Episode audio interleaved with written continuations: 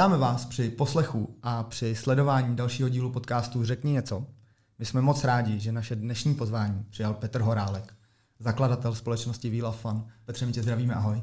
Já vás taky zdravím, děkuji za pozvání. Ahoj Petře. My děkujeme, že jsi přišel. Petře, já, jak jsem na začátku říkal, eh, organizace nebo společnost eh, of Fun, která se pohybuje na TikToku. Když se zaměříme přímo na ten TikTok, to znamená uh, třeba na tebe jako uživatele. Mm-hmm. Kdy ty se uh, poprvé vlastně seznámil s TikTokem, nebo kdy ty se tam jakoby poprvé přihlásil? Já jsem se na TikTok přihlásil vlastně, bude to tak v polovině roku 2019, kdy TikTok ještě vlastně moc jako neposkytoval nějaký rozmanitý obsah, uh, jako tam vydáme teďka. Bylo to dost právě o nějakým jako lipsingu, Eh, tanečkách, které tam jsou i teďka, ale už je to jenom jako část procentuální z toho celku. Tam tenkrát toho bylo fakt jako hodně. A v tu dobu mě ta aplikace jako vůbec nezaujala a vrátil jsem se k ní vlastně třeba půl roku na to, kdy tam všechno tak nějak jako začalo. A když se vrátíme úplně k těm začátkům, jaká byla tvoje první zkušenost vůbec s tím? Zkušenost, no právě jako takováhle kamarád mi řekl vlastně, že uh, vzhledem k tomu, že já jsem takový jako kreativní a dost často, hlavně v minulosti, takový jako roztěkaný a srandičky, prdelky a tak podobně, takže by mi to tam mohlo jít. Já jsem říkal, jo, jo, jasně. A když jsem se nudil, tak jsem si to otevřel, proskoumal jsem si to tam, říkám, ne, nechci, nechci prostě tohleto. A nechal jsem to bejt a potom vlastně Eh, to tak nějak krásně zaplulo i do covidového období, kdy na to byl čas, prostor. Já jsem v té době vlastně dělal obchodního zástupce ve firmě, kdy eh, bylo potřeba vlastně být v nějakém kontaktu s lidma a tenkrát to nešlo, takže jsem měl prostor na to si vymýšlet různé volovinky. No. Vnímáš třeba tu dobu covidu jako nějakou výhodu třeba i toho k TikToku, že právě byla největší šance zaujmout lidi, kteří prostě seděli doma, neměli, neměli co dělat víceméně? No, absolutně. Jako doba covidová si myslím, že spoustě lidem otevřela uh, oči hlavně v tom, co vlastně z jejich podstaty chtějí třeba dělat byl prostor právě na kreativní věci, pozastavit se a tak podobně.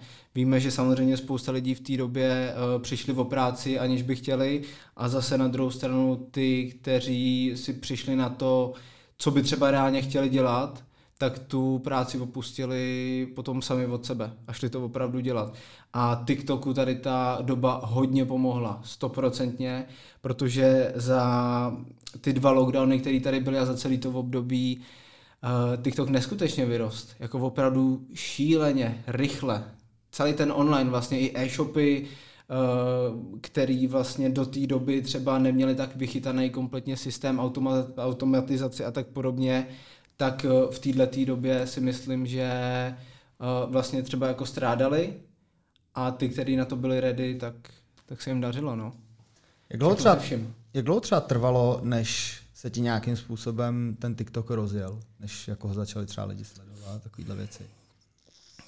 Jo, popravdě to nebylo zase tak dlouho. To byly třeba dva měsíce? Měsíc, dva od vlastně prvního vydaného videa, eh, kdy jsem se do toho fakt pustil. To znamená, že když jsem to testoval, tak jsem tam dělal jedno, dvě videjka, právě v tom období, kdy mě to moc nechytlo. Potom jsem udělal nějaký eh, tři, čtyři, eh, když jsem se do toho vrátil a viděl jsem přesně, že oproti storičkám na Instagramu, kde mě sledovalo obecně na tom profilu 150-200 lidí a dosah tam byl 30 lidí třeba nebo 50, tak najednou se vydá TikTokový video, kdy to má třeba 500 views. Tak jsem říkal, jo, hele, zajímavý, dobrý, baví mě to, mám na to čas. Udělal jsem další dvě, tři videa, boom, tři tisíce a začalo to skákat po tisícovkách pak nějaký desetitisícový video a ono je to jako neskutečný uh, prostě jako dopamin nějakým způsobem, uh, který furt namotává toho člověka, chce víc, víc a víc a tak podobně, no. Potom přišlo i teda, sorry, video, kdy uh, mi bouchlo až vlastně na milion a to mi nějakým způsobem pomohlo k vybudování toho základu profilu. Kdy na TikToku, když takhle bouchne video, tak se to otočí u těch lidí, zaregistrují a potom, když se tvůrci podaří eh, to zopakovat v krátkém časovém horizontu, tak vlastně se zarejvá do paměti těch uživatelů. No. Na to jsem se vlastně trošku chtěl zeptat, že vlastně TikTok není jenom zábava, je to víceméně dneska už je biznis hrozný, že je v tom asi hodně peněz. A jak ty jsi to vnímal z začátku? Jako, že jsi chtěl jít do toho s tou myšlenkou, že s tím budeš nějakým způsobem vydělávat, nebo to pro tebe z začátku byla jenom taková jako zábava, že se tím vlastně zabiješ čas v době covidový? V první fázi to bylo tak, že jsem právě chtěl něco tvořit obecně, protože uh, vlastně za to období, kdy, jak už jsem zmínil, že jsem dělal jako v obchodáka práce a takovéhle věci, není tam za tolik prostoru na kreativní věci, Eh, a já kreativní člověk jsem, takže to bylo v této fázi takovýhle, jenom kreativní, ale zhruba po půl roce, co jsem tam takhle tvořil, tak mi došlo, že to v tom je obrovský potenciál. A v roce 2020, hlavně v první polovině roku, tam jako žádné značky nebyly vůbec. A my všichni uh, tvůrci, kteří jsme začali, a beru to v nějaký třeba třetí vlně TikTokerů, který začali společně se mnou, tak jsem viděl, jak to roste. Jak to roste mě, v ostatním tvůrcům, předháněli jsme se prostě. Uh, a nebyl v tom biznisový záměr, ale čistě jenom takový ten tvůrčí, kreativní, kdo upoutá větší pozornost. A věděl jsem, že ty čísla, které tam jsou, určitě budou zajímat firmy. No. Co je podle tebe hlavní výhoda toho TikToku oproti třeba Instagramu, Facebooku? V tuhle tu chvíli je to určitě ta otevřenost TikTokového algoritmu to, jak TikTok dává příležitost začínajícím tvůrcům, firmám, který tam teďka přijdou a vlastně všem uživatelům, který se rozhodnou uh, právě i pro tu tvorbu. Když se tam dobře koncipuje to video, tak opravdu to může i s nulovým nebo pár stovkovým profilem dosahovat tisíce, desetitisíce až vlastně jako miliony, když se povede člověku uh, udělat nějaký video, který není limitovaný českým jazykem, tak potom se to může dostat pff, klidně po celém světě. Hele, a uh, když se podíváš třeba na trendy, který teď frčej, nevím, jestli jenom na TikToku nebo v celém tom sociálním prostředí, v celém tom sociálním prostředí, co třeba nejvíc, jakoby, ne, nebo uh, kde je ten klíč na tom TikToku k tomu, aby ty si byl úspěšný, aby tě ty lidi sledovali, musíš být třeba vtipný, pravidelnost, uh, cokoliv. Co, hmm. co to je za mhm. tebe třeba?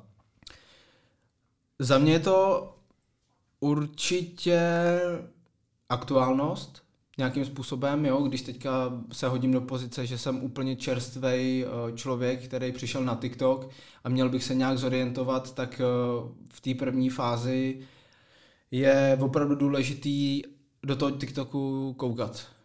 Čumě do toho hodiny, nakoukat si to, jak to tam funguje, nefunguje, eh, brát to z takového toho hodně uh, analyzovacího pohledu, když to řeknu takhle, a otestovat si i zároveň to, co vidím na sobě, to, jestli jsem schopný, uh, když je nějaký trend, který je nějak nastříhaný, tak ho zkusit taky tak nastříhat, zkusit to vydat, Eh, zároveň je tam hrozně důležitá autentičnost.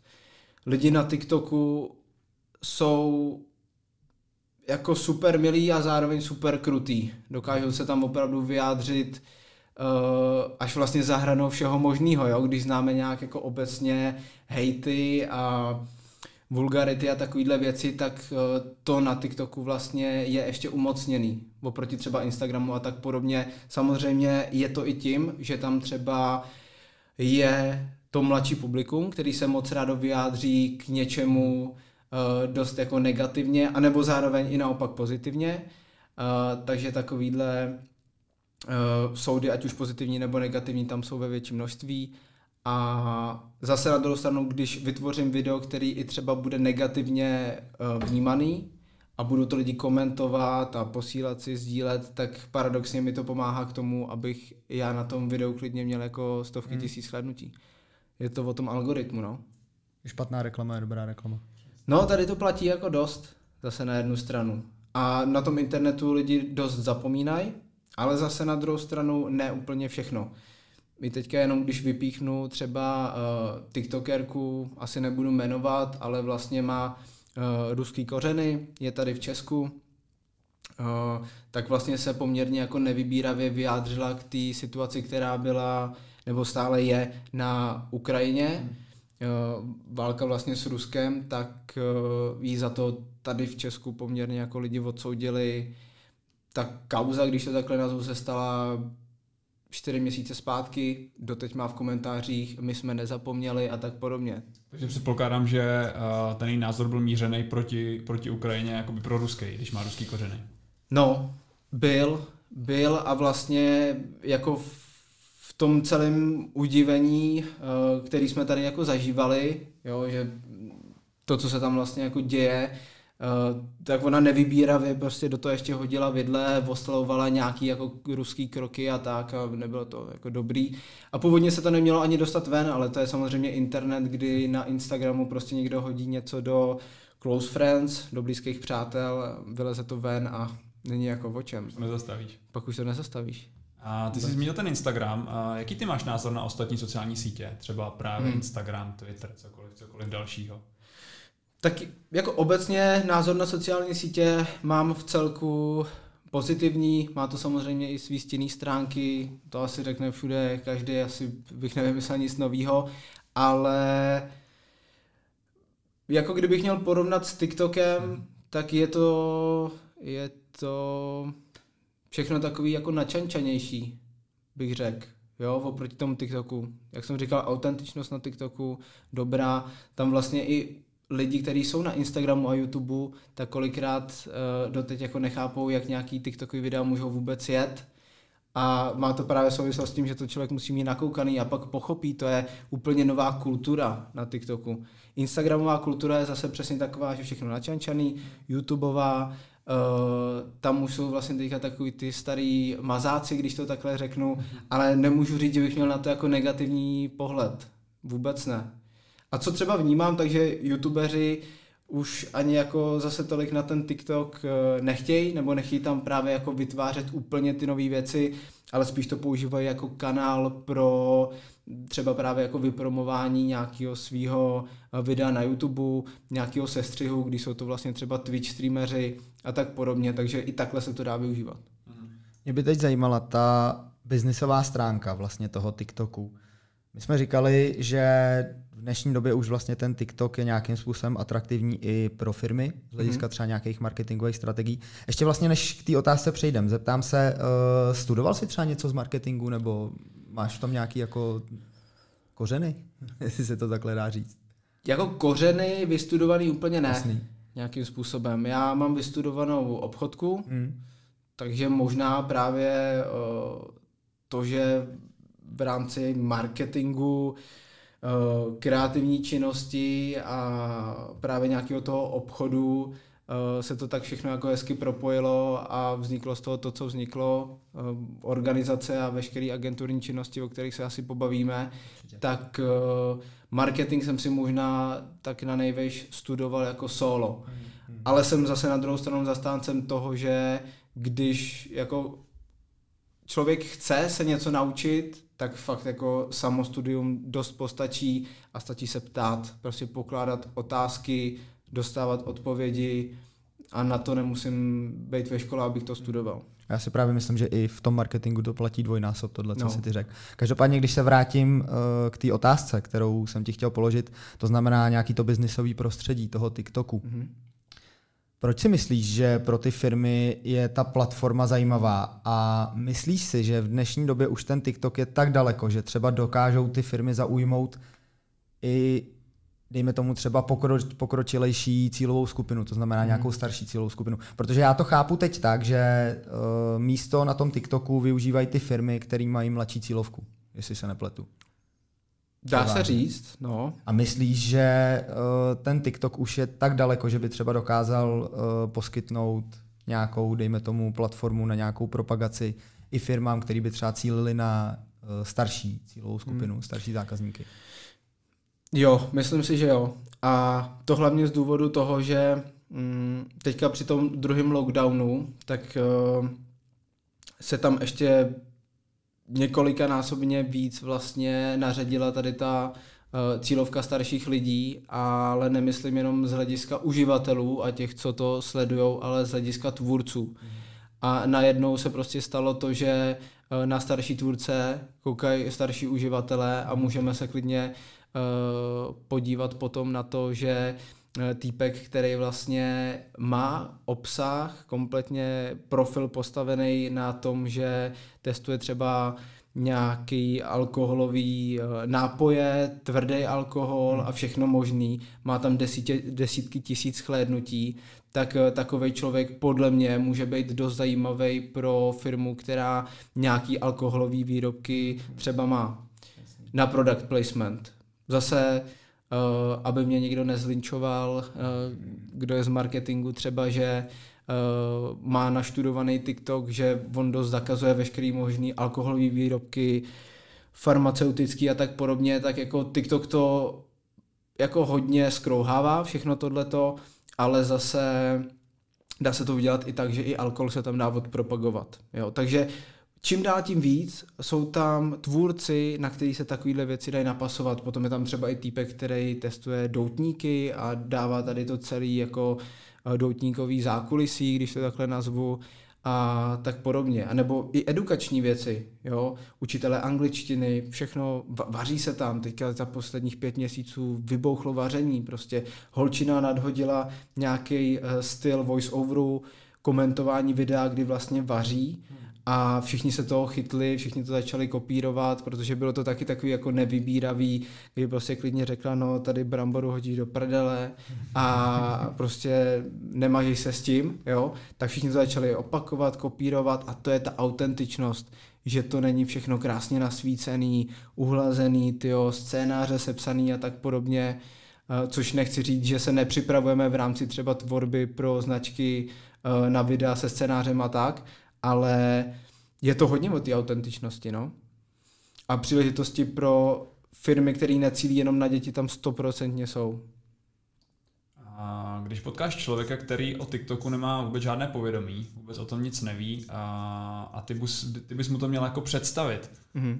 A myslíš, že nebo z tvého pohledu, kdybys to z vlastního pohledu, myslíš, že by bylo dobře pro člověka, který o to nemá žádný povědomí, doporučil bys mu to, aby se, aby se zapojil do TikToku, aby, aby, tam, aby to ať už sledoval, nebo sám něco, něco vymýšlel? Bylo by blbý, kdybych řekl, že ne.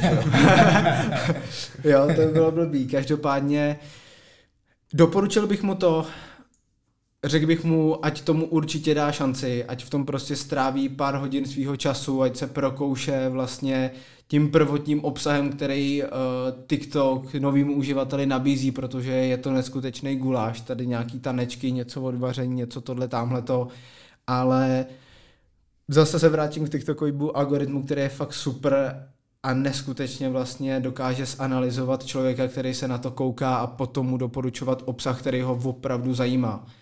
A tohle to je věc, eh, po který Instagram mi přijde, že jako teďka jde, dohání to a jako asi to nebude nikdy takový, jako to má TikTok. Prostě TikTok je teď trendsetter veškerých sociálních uh, jako směrů, marketingu a tak podobně mi přijde. Já bych volně už přešel k tomu, co jsme říkali na začátku, to znamená tvoje společnost Wheel of Fun. Mm-hmm. Když to vezmeme úplně ze začátku, eh, kdy a kde vlastně vznikla ta myšlenka něco takového založit nebo něco takového zrealizovat? Ta vznikla půl roku po mém působení na TikToku. A myslím to působení, kdy jsem tomu dal už opravdu šanci. Půl roku, kdy jsem tvořil, se stalo to, že mi z neznámých důvodů vlastně byl smazaný TikTokový profil – a v té době já jsem neměl vůbec žádnou šanci se jakkoliv spojit s TikTokem. TikToková podpora tady prostě nulová v podstatě. Eh, na e-maily jsem psal prostě dva měsíce v kuse a nebylo možné vůbec nic. Hmm. Takže vlastně půlroční práce takhle zmuchlaná, hozená na zem, pošlapaná a člověk byl tak jako bez motivace. Ale zase na druhou stranu jsem věděl, že platforma má potenciál, baví mě to, eh, je to tvůrčí, kreativní a že tam chci vytvořit něco, co nebude stát jenom na jednom profilu.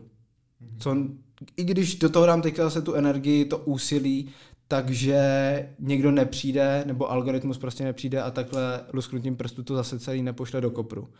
To znamená, že jsem chtěl vytvořit a spojit vlastně takhle, vytvořit uskupení, spojit tvůrce společně, kdy jako jednak budeme společně tvořit, ale hlavně kdyby se někomu něco podobného jako mě stalo, tak aby jsme se dokázali vzájemně v tomhle vlastně podpořit a dostat zpátky ty čísla těm jednotlivcům vlastně zpátky. Hmm. Tohle bych řekl, že je taková ta jako úplně původní myšlenka, z který se zrodilo to všechno okolo, co se teďka děje. Hmm. Tenkrát to nebylo i tak moc vlastně biznisově orientovaný.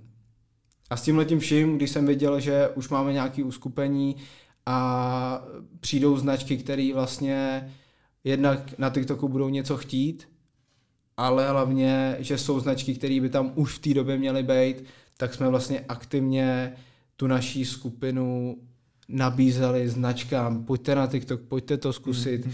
Vlastně první uh, nebo vlastně možná doteď největší organická kampaň na TikToku v roce 2020 byla s OK Electro mm-hmm.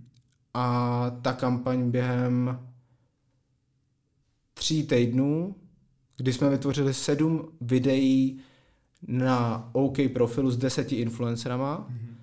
tak udělala během tří týdnů tomu profilu z nuly 48 tisíc sledujících. Úplně jako masakr a dosahově nebo v impresích to bylo nějakých 5 milionů.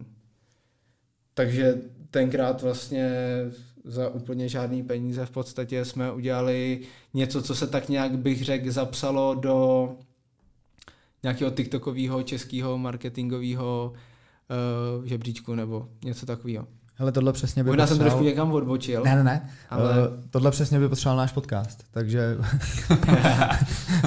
podíle, podíle po nahrávání dáme řeč a okay.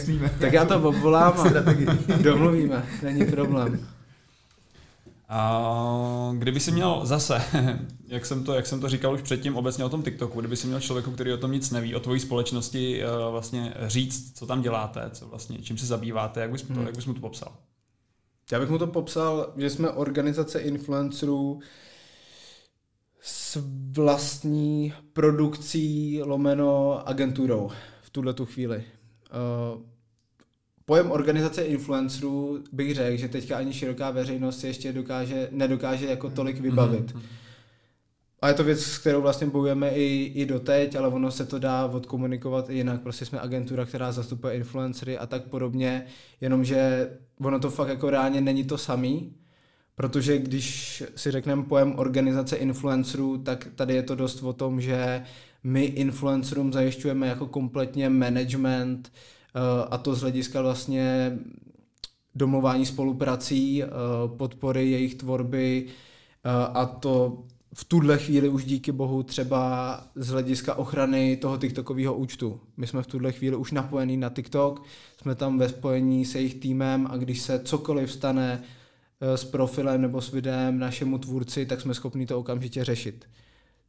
To bych řekl, že takovou velkou výhodu mají jenom tvůrci ve Vila Fan. A já jsem rád, že to takhle můžeme těm tvůrcům vlastně jako poskytnout, protože je to něco, co vlastně jsem si u sebe vlastně takhle jako očkrtnul, že zvládnul jsem to uh, pro sebe a ještě pro ostatní. Vlastně takový hmm. jako svoje zadosti učinění, že jsem tohle to jsem jako zvlád. A teďka nic jsem ztratil. no, byl to popis vlastně náš jednoduchý, že jo. Uh, mimo vlastně organizaci influencerů, kdy tam je ten management, je tam tvorba, je tam péče o ty influencery, tak vlastně máme kompletně stoprocentní přesah i do B2B, mm-hmm. kdy veškeré zkušenosti, které jsme doposud na TikToku nabrali, z hlediska tvorby, veškerých mo- možných jako vlastně mechanik, uh, a to právě třeba i díky kampani pro OK Electro, jak udělat videa takhle, jak je potom vydávat, jak je díky nativním funkcím, jako je sešití, duet, jak je poskládat tak, aby fungovaly, tak vlastně dokážeme v tuhle chvíli jako jedni z mála uh, udělat na TikToku kampaně pro firmy tak, aby fungovaly. Aby fakt jako měli výsledky. Aby byly efektivní. Aby byly efektivní. A to nejenom jako z hlediska brand awareness, ale i vlastně uh, nějakého výkonu z hlediska konverzí. Tam ale TikTok je ještě furt, uh, řekl bych, jako slabší z hlediska prodejů. Ale když se to dobře udělá, tak se to dá, ale opravdu jako málo agentur to umí a nerad bych jako urážel nějaké agentury nebo uh, znehodnocoval jejich práci, ale kolikrát to, co se tam děje, je fakt jako hrozný.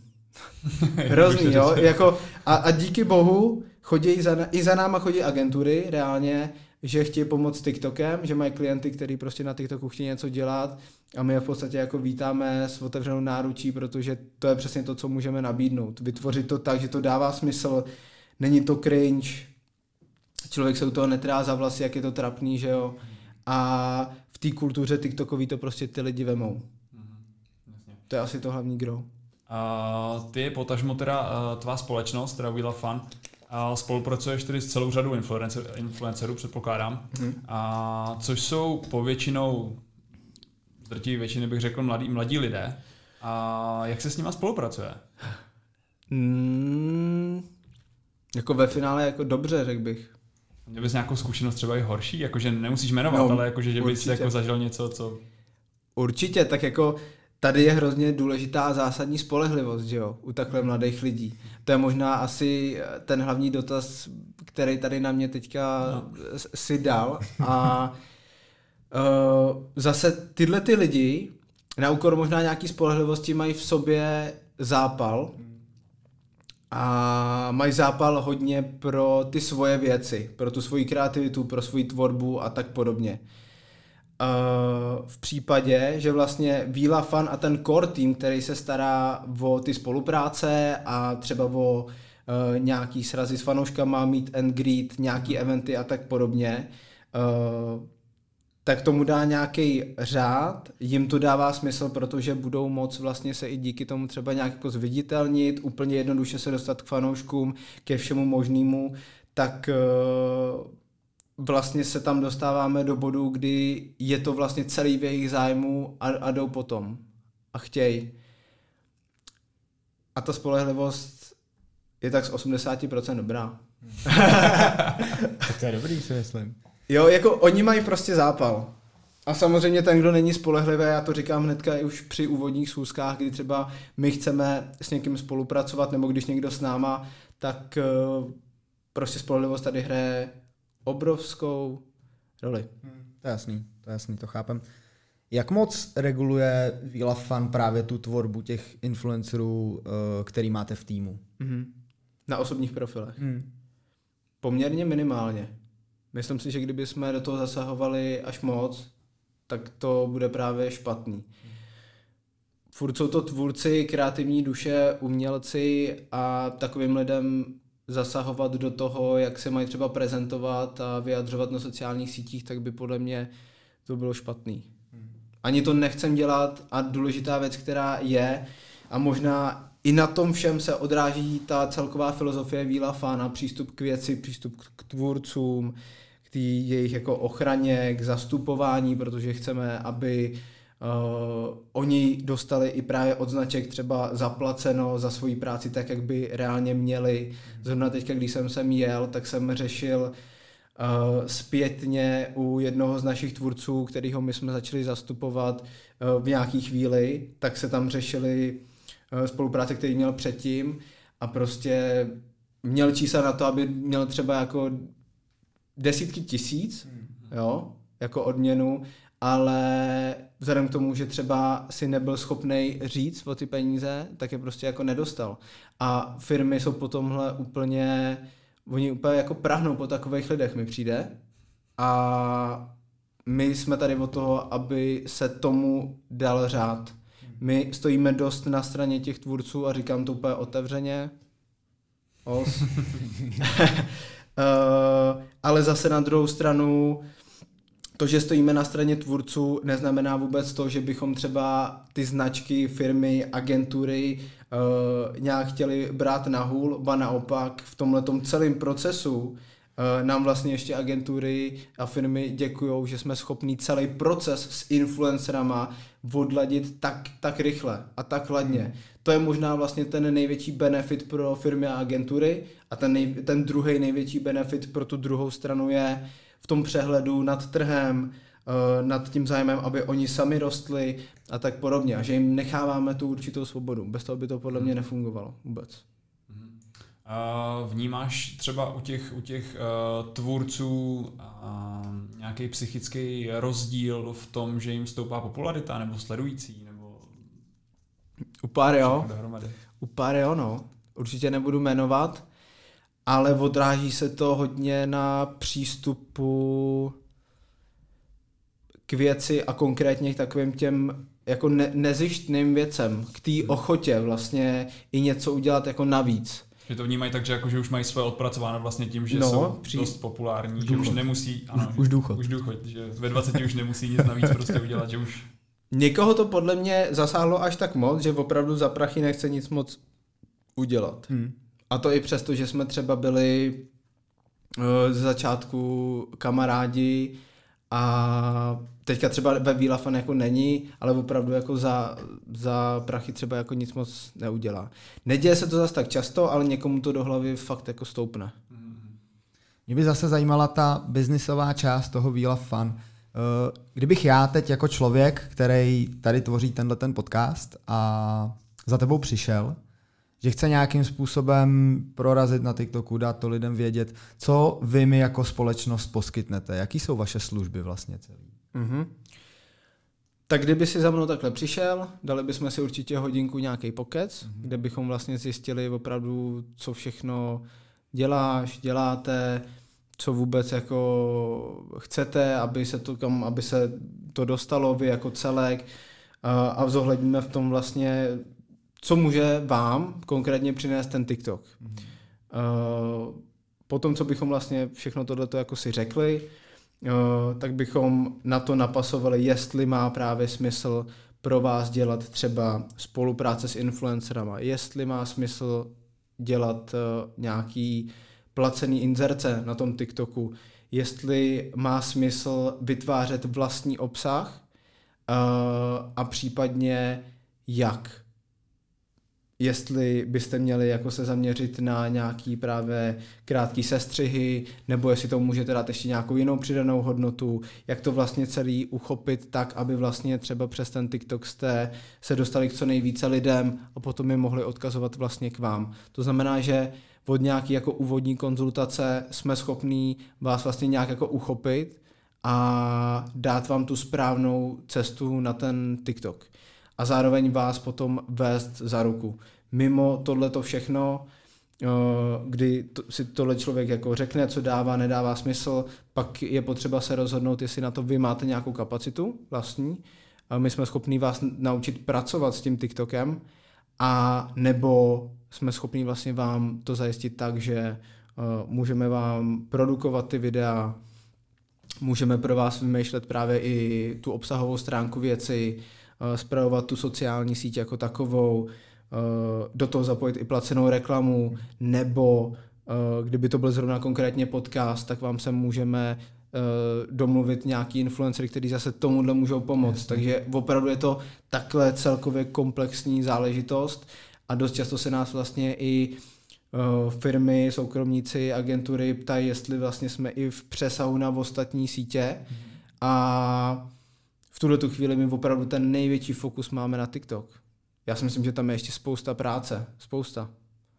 Hele, a tohle všechno vlastně, co si řekl, mě je asi jasný, že nám tady nemůžeš říct nějakou přesnou třeba cenu tohohle. Mm-hmm.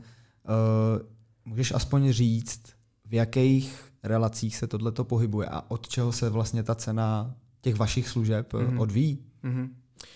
Tak když začnu u zprávy profilu, tak tam se to právě odvíjí od toho, jestli vlastně konkrétně ty bys byl třeba schopný eh, si to sám natáčet, eh, sám vymýšlet nějaký ten jako content plán a co všechno si schopný si zajistit. A zároveň jaký množství těch videí bychom v tom měsíci uh, produkovali, protože je to jedna z těch jako nejzásadnějších věcí, pokud má třeba profil růst, tak my opravdu doporučujeme, že by tam nemělo být méně než 10 videí měsíčně. A pro firmy děláme klidně jako 20. A je to opravdu poměrně jako zátěž na bednu, aby uh, to bylo furt kreativní a furt to sbíralo ty čísla. Jo, třeba takovej uh, Octagon, který samozřejmě je jako super, ale máš ho jednou za měsíc, tak musíš hodně kalkulovat s tím, uh, jako co všechno si tam připra- připravit, co bude následovat a tak podobně. A furt je to jako jedno místo, furt se tam děje to samé, ale furt se vymýšlejí nějaké nové kreativní věci a tomu i třeba pomáhají ty TikTokové trendy, což třeba je potřeba právě sledovat u té zprávy profilu. Mm. To znamená, že bychom se domluvili na množství, co všechno budeš dělat ty, co všechno bychom dělali my. My samozřejmě máme asi nejradši, když si to můžeme dělat jako komplet my a tebe jenom řídíme a pak se tady pohybujeme v částkách, kdy jsou to jako desítky tisíc kolikrát. A ty už si konkrétně teda zmínil třeba Octagon, předtím už třeba to OK Electro, z dalších firm, třeba BMW, pokud se nepletu, tak máte nebo spolupracujete. A jak probíhá ta konkrétní spolupráce třeba s těmito velkými, velkými značkami, velkými společnostmi? Můžeme to rovnou napasovat na ten Octagon, když jsme minule měli Minule jsme měli Olivera, Olivera. No. Bavit se o OKTAGONu je dobrý, že tak to můžeme tady pak sedět ještě dvě hodiny. Uh, no, jak to funguje?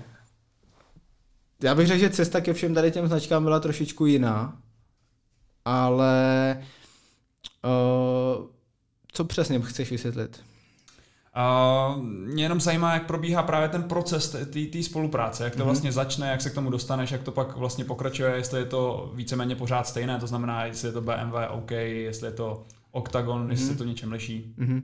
Tak vzhledem k tomu, že právě třeba uh, pro každého toho uh, klienta děláme trošičku něco jiného, když si teďka vypíchnu právě Octagon, BMW mm-hmm. nebo OK, tak to všechno bylo trošku něco jiného. Pro Octagon tak my vlastně děláme kompletní zprávu profilu, kdy uh, jsme se k tomu dostali vlastně právě uh, přes Olivera, nebo takhle jako byla tam nějaká jako osobní vazba. A v té době, kdy jsem se já s Oliverem seznámil, tak do okolností se řešil v OKTAGONu TikTok. Bylo to přesně v tom bodě, kdy takový ty organizace a firmy, které chtějí, být, které chtějí být napřed a uvědomují si potenciál už v takhle rané fázi, tak to chtějí řešit. A zrovna Oliver, já a tak podobně, tak jsme uh, si řekli, že bychom to klidně mohli vyzkoušet, nadhodilo se to v OKTAGONu, Uh, měl jsem potom schůzku vlastně s Palem Nerudou, uh, s Ondrou Novotným a domluvili jsme se vlastně na tom, že to vyzkoušíme. My jsme odvedli svoji práci, řekl bych, jako na 150%, líbilo se a teďka už je to víc než rok, kdy vlastně spolu spolupracujeme. V průběhu toho všeho tak tam se proměnilo několik formátů videí, kdy něco fungovalo, nefungovalo, je potřeba opravdu tomu všemu dát prostor, čas, nic není hned. A zároveň vlastně, než si na nás zvykli zápasníci, to, že vlastně tam mají dělat něco úplně nového. Do té doby vlastně tam bylo postav se takhle, cvák, postav se takhle, cvák, uh, focení, video, jako veškerý můdovky, drsný tohle, tamhle to a pak jako uh, udělej tady lip sync na uh, Asterix a Obelix mise Kleopatra, jako, že prostě úplně jako fany věci. Dělal to fakt někdo tohle? Uh, Asterix a Obelix mám taky pocit, že ne, ale teďka bych klidně jako dohledal nějaký videa, kde fakt byl jako lip sync z nějakých českých filmů, z nějakých komedií a udělali to tam. Tak to je zajímavý. Jo, takže potom, po půl roce zhruba, za náma začali i nějaký zápasníci chodit a co, budou TikToky, něco tamhle to. Fakt jo, si no, to oblíbili tak. Oblíbili si to nějaký, Stý. ale nejdřív taky to jako nebylo úplně jednoduchý. Potom třeba BMW, tam jako teďka ta spolupráce dál nepokračuje, to byla jenom taková krátkodobá. Hmm. Každopádně tam zase mimo to, že my děláme TikTok, tak děláme i Reelsy. Hmm. A Troufám si říct, že co se týče vlastně zpracování Reelsů a to, jak to máme uchopený my, že to dost brnká na ten americký styl, je to hodně všechno jako dynamický, je tam natáčený, je to prostě na kvalitní kamery a brnká to i na ty trendy, tak eh, to děláme jako, řekl bych, jedni z mála. A dobře A pro značku jako BMW to prostě může být zajímavý, jak představit nějakou jejich káru, protože to je o té eleganci a tomhle tom všem. Mm. Tak tam to bylo taky trošku v jiný poloze. Tam máš půjčený auto, uděláš nějaký výstupy, na ten Instagram to musí být právě trošku uhlazenější, mm. musí to všechno víc sedět, mm. ale je to taky věc, kterou máme rádi. Mimo TikTok, tak vlastně se nám buduje i právě taková jako high-end videoprodukce, kdy není vůbec problém si myslím v blízké době natočit i nějaký klidně televizní spot, ty lidi tady na to jsou kolem nás a i, i tímhle tím způsobem se to může všechno odvíjet. A tím si právě nahrál úplně skvěle na další otázku. Mm-hmm. A to jsou plány do budoucna. Ty jsi říkal, že hlavní fokus teda teď máte na ten TikTok. Teď si něco zmínil. Uh, co vlastně plánujete jako společnost? Být na prostý jedničky. Česko, Slovensko, stoprocentně, právě jak z hlediska uh, té tvorby s influencerama, tím, že se bude vytvářet obsah, který fakt jako tady bude unikátní. Můžou to být klidně i nějaký do budoucna shows, které tady nebyly. Uh, tak vlastně i na druhé straně po obsahové stránce strategický a v tomhle všem, tak chceme být i jednička právě na ten TikTok pro značky. Když se vybaví TikTok, tak Vila Fan po jako komplet, po celé stránce, prostě, všude, Vila Fan. Samozřejmě přejeme, ať se, vám to, ať se vám to podaří, ať jste jasná jednička. My máme na závěr na tebe ještě takové otázky. My končíme tak jako trochu signifikantně, že máme soubor pěti, šesti otázek, a na které bývají zpravidla odpovědi A, B. U tebe to je trošku něco jiného, většinou to jsou otevřené otázky, to znamená, ale můžeš odpovědět víceméně bezprostředně. Není to nic vědomostního, takže se nemusíš, nemusíš ničeho děsit. Mm-hmm. A... Já, si, já jsem chytrý, si myslím. No tak, tak to ještě, ještě to asi předěláme.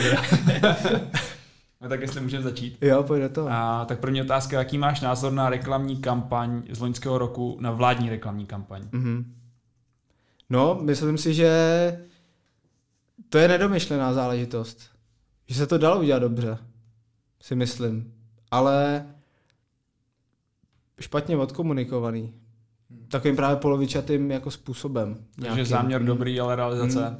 špatná. Hmm. A myslíš, že i ty lidi, kteří to realizovali, že byli jako vhodně vybraný? Tam byla, pokud ještě abych řekl, abych nás uvedl, tam byla Anička Šulcová a Kuba hmm. Gulab. Hmm.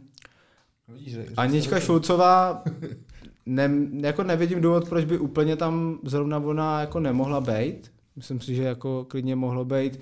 Jakub Gulab, nerozumím tomu. Ale trošku jo. Protože to jako bylo prej přes jeho agenturu, takže aha, aha. se to tam asi takhle nějak jako propojilo, spojilo. A jako takhle, obecně mám rád lidi, kteří přichází s nějakýma jako novýma nápadama, záměrama a místo toho, aby kecali, tak něco udělají.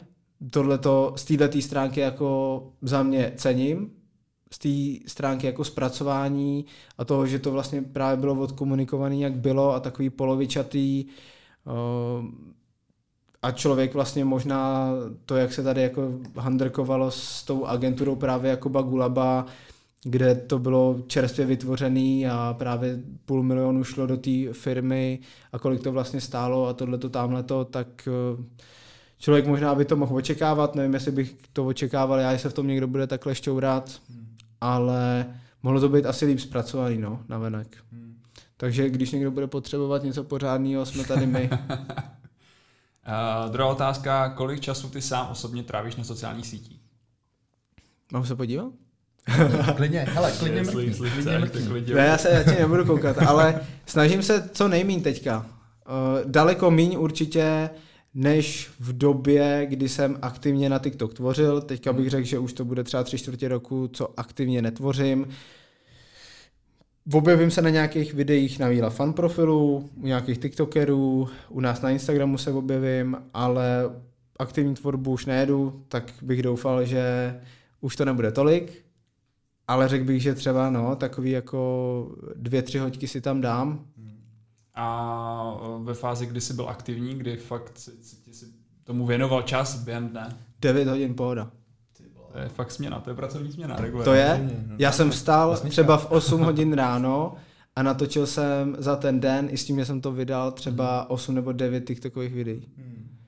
To si pamatuju, že to jsem ještě bydlel ve 2 KKčku v takový nudli tyhle, a byl tam bar, položil jsem si telefon na bar na takový úplně basic stativ od někať, já nevím, ze sapy nebo odkaď. Postavil jsem si to, měl jsem tam vlastně ledkový světla a zrcadlo, takže to házel takový jako dobrý TikTokový zajímavý mood. A stál jsem tam a vymýšlel jsem prostě volovinky. Jako nedělá mi problém se postavit před kameru a dělat ze sebe hovado. to je výzva. uh, další otázka. Co je podle tebe budoucnost sociálních sítí? Jako z jakého pohledu? Z tvýho pohledu. Můžeme, můžeme to vzít, já bych to vzal třeba uh, z pohledu toho biznisového, to znamená z pohledu třeba inzerce, Mhm. propagace, nějakých marketingových strategií, Kam až se to čehokoliv. může dostat? Hmm. No, myslím si, že budoucnost udává teďka TikTok. Moc se mi líbí, jak v zahraničí mají zpracovaný právě třeba live streamy, kdy to tam jede jak teleshopping a vlastně máš e-shop napojený na live stream, ukazuješ tam vlastně něco a člověk uh, vlastně si tam může kliknout, rovnou si to tam vlastně jenom přes nějakou jako landinu objednat a ani nevyleze z TikToku, ale regulárně si mu jenom otevře okno, bum, bum, bum, Hmm. dokončí platbu a vrátí se tam zpátky, tak uh, takovejhle možná jako na sociálních sítích takový jako live prodej si myslím, že to bude ještě dost zajímavý. A teď si představte, uh, pamatuješ si Horsta Fuxe? Hmm. si ho představ na TikToku, jak Jo, prodává a to byla legenda, panvičky, jako. ty vole. S kámošem, to byly dva vždycky. Prostě týpek si o to uměl Pepi, říct, Pepi jako. Pepi Wrestler, nebo jak se jmenuje. No. No. Ne, ten byl výborný, ten byl výborný. Ten byl výborný, no, přesně tak. A taky je tam spousta tvůrců, který mají přesně takovouhle nějakou uh, jako masku, jsou, jsou do toho přepnutý a, a jedou takovýhle bomby. Jako fakt Okay. super. Další otázka, jaká jsou negativa, negativa sociálních sítí uh, s ohledem na běžný život? Mhm. Podle tebe samozřejmě. No, to já musím říct, že vlastně jako celkově, když je v tom člověk hodně utopený, tak a to jako budu brát teďka ze svého vlastního. Filozofický otázky. Filozofický otázky, no přesně tak, Možná, mo, možná jsme měli dát ty uh, vědomostní. Ty, ty, jo, jo, bejvaj, jo. ty bejvaj V lepší, těch bych ty. byl úplně superovej. Ale jako negativa, no prostě je to závislost. Je to závislost, člověk se musí jako krotit, no, nějakým způsobem. Ale jako ze svého pohledu teďka s tím, kolik mi je, tak si myslím, že to dokážu nějak regulovat, ale u mladších dětí si myslím, že tam je to docela průser. U dospělého člověka si myslím, že by to mohlo být jako lepší, že by měl mít rozum na to, aby si od toho dal nějaký odstup, protože si myslím, že tě to dokáže taky dost jako vypálit. A u těch dětí, no, akorát si myslím, že by tam se to mělo brzdit.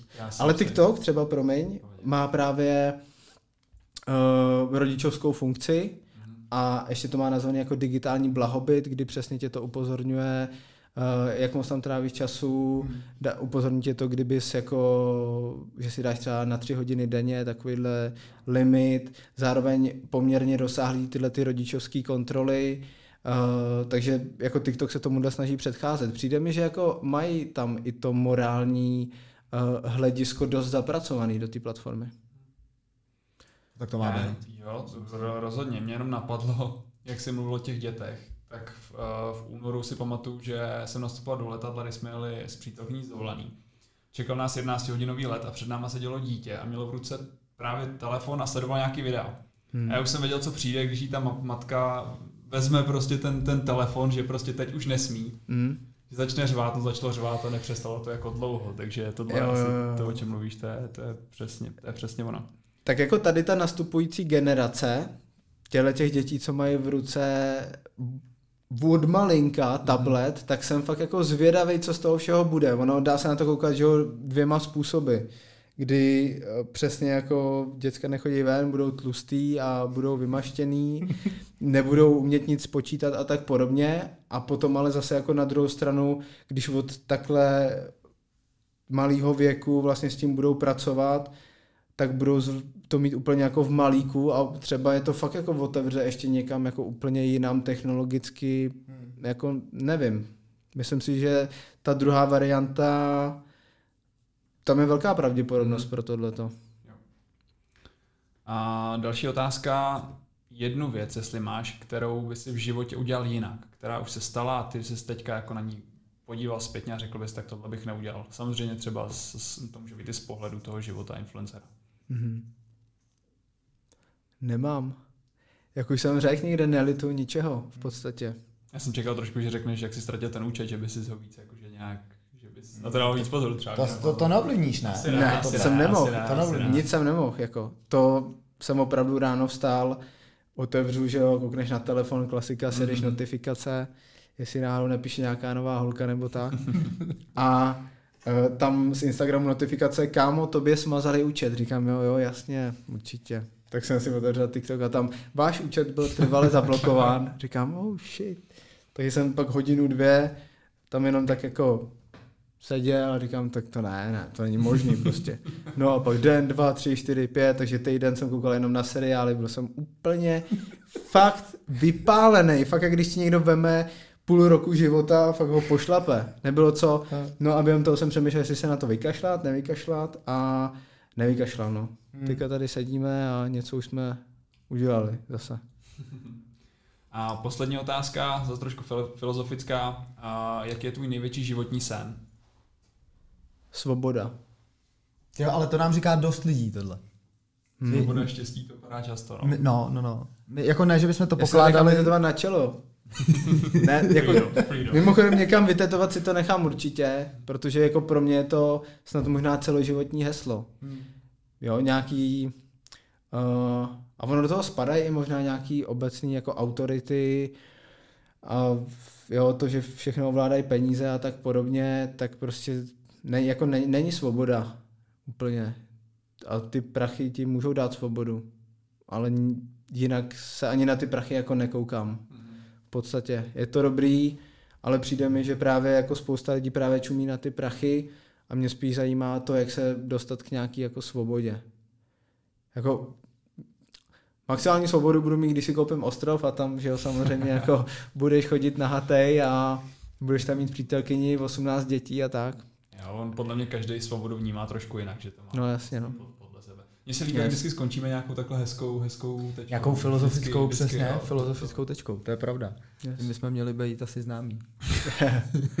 Petře, my ti moc děkujem. Děkujem ti, že jsi přijal pozvání do našeho podcastu, že jsme si mohli užít zajímavý rozhovor. Pro nás to byla uh, asi oblast, která není takovým způsobem probádaná, proto vlastně, vlastně jsme si tě i vz, uh, zvali.